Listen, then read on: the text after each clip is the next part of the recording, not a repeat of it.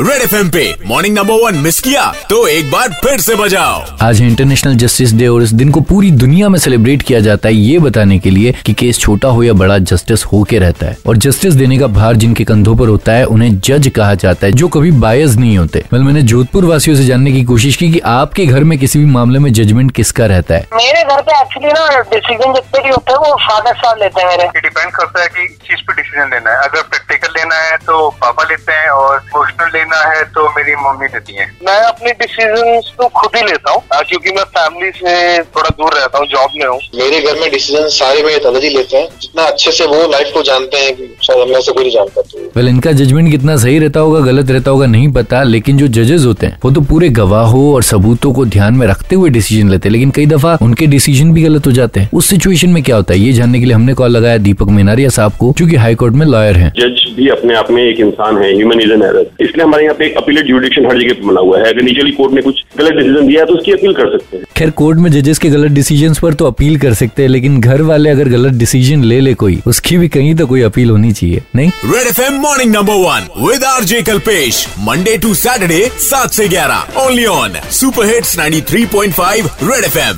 बजाते रहो।